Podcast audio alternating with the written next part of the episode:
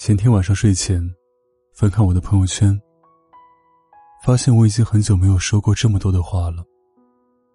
去年夏天快要结束的时候，我刚写完了我的第一本书，我做梦也没有想到有一天自己也能把藏在心里的故事一件一件地讲给别人听。在我过去25年的人生里，其实并没有什么大事发生。在什么都没有的年纪，用力地爱过一个姑娘，但总是不会和她好好说话。我以为爱情是靠做的，给她买一条好看的裙子，在她下班后骑着一辆帅气的摩托接她回家，在朋友面前大方地牵着她的手，在她说累的时候抱抱她。我用我以为对的方式爱她，但是却用最笨的方式伤害了她。后来分开，我总是做梦，梦到她哭，梦到她笑，就是梦不到她对我说话。这样的梦做多了，我也就明白了，如果有一天有一个人连话都不肯对你说了，那你们的缘分也就真的尽了。所以我选择了一个靠说话为生的职业，我想用这样的方式跟我爱的人说很多很多的话。只可惜我爱的人再也不会回来了。这些年我好像过得恍恍惚惚，又好像过得明明白白。刚去北京的那段时间，我没什么朋友，每天就在出租房和陈怡老师的公司两点一线。我暂且不知道自己想要什么，但是在偌大的北京，每个人都在努力，我又怎能落后？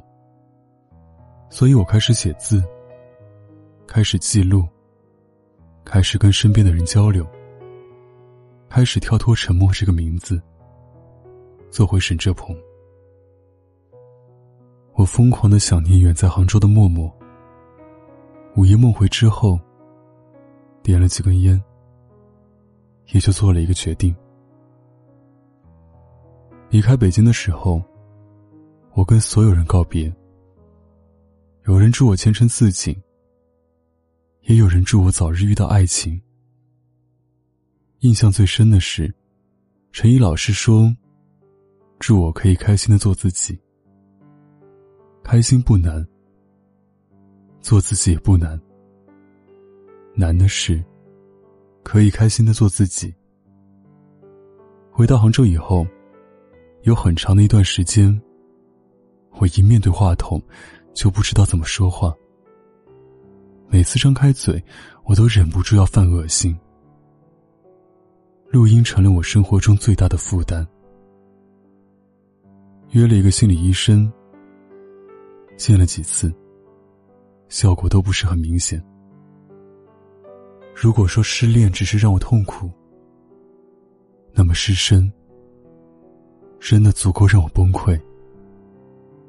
我给自己放了一个很长的假，去看了苍山洱海，去见了大江大河。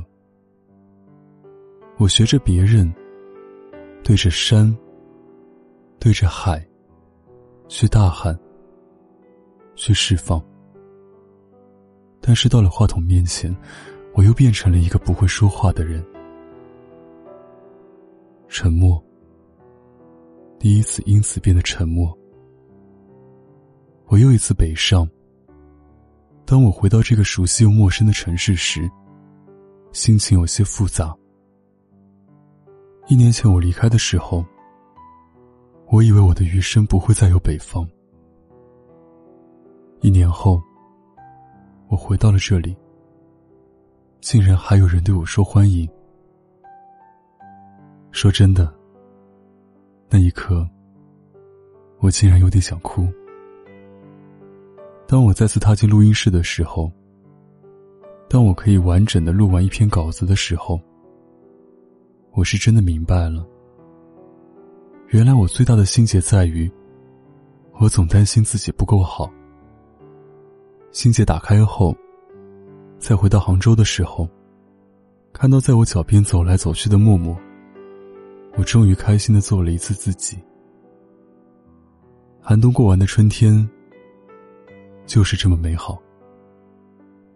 当泽斌告诉我，去年我写过的那些故事即将被装订成册上市的时候，当不管是我从南到北还是从北到南，总有人对我说欢迎回家的时候，我体会到了一种苦尽甘来的幸福。我新书的名字叫你一个人过得好吗？以前我总觉得自己一个人过不好，但是后来才明白，其实我从来都不是一个人。我感恩也庆幸，不管是出发还是转身，总有人陪我一起。愿即将读到这本书的你们，也能在恍惚之后明白，我们都可以很好，我们都会很好。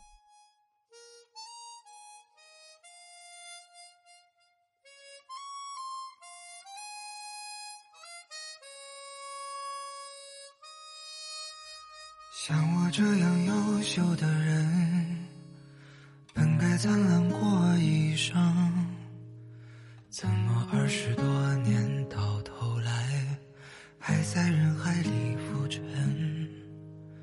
像我这样聪明的人，早就告别了单纯，怎么还是用了一段情去换一身伤痕？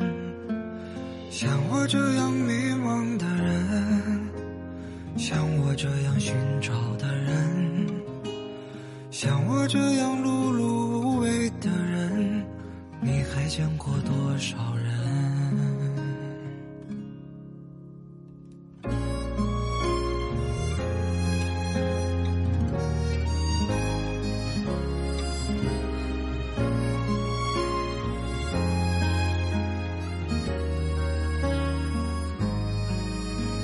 像我这样庸俗的人，从不喜欢装深沉，怎么偶尔听到老歌时忽然也慌了神？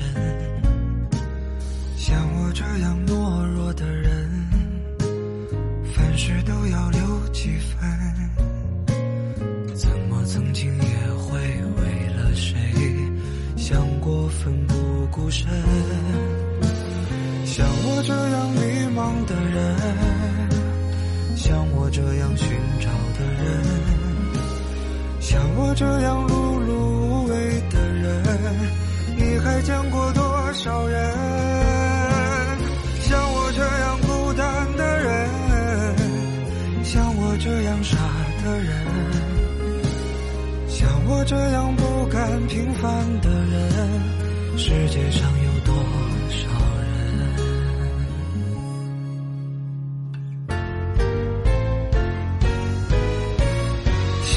样迷茫的人，像我这样寻找的人，像我这样碌碌无为的人，你还见过多少人？像我这样孤单的人，像我这样傻的人，像我这样不甘平凡的人，世界上有多？像我这样莫名其妙的人，会不会有人？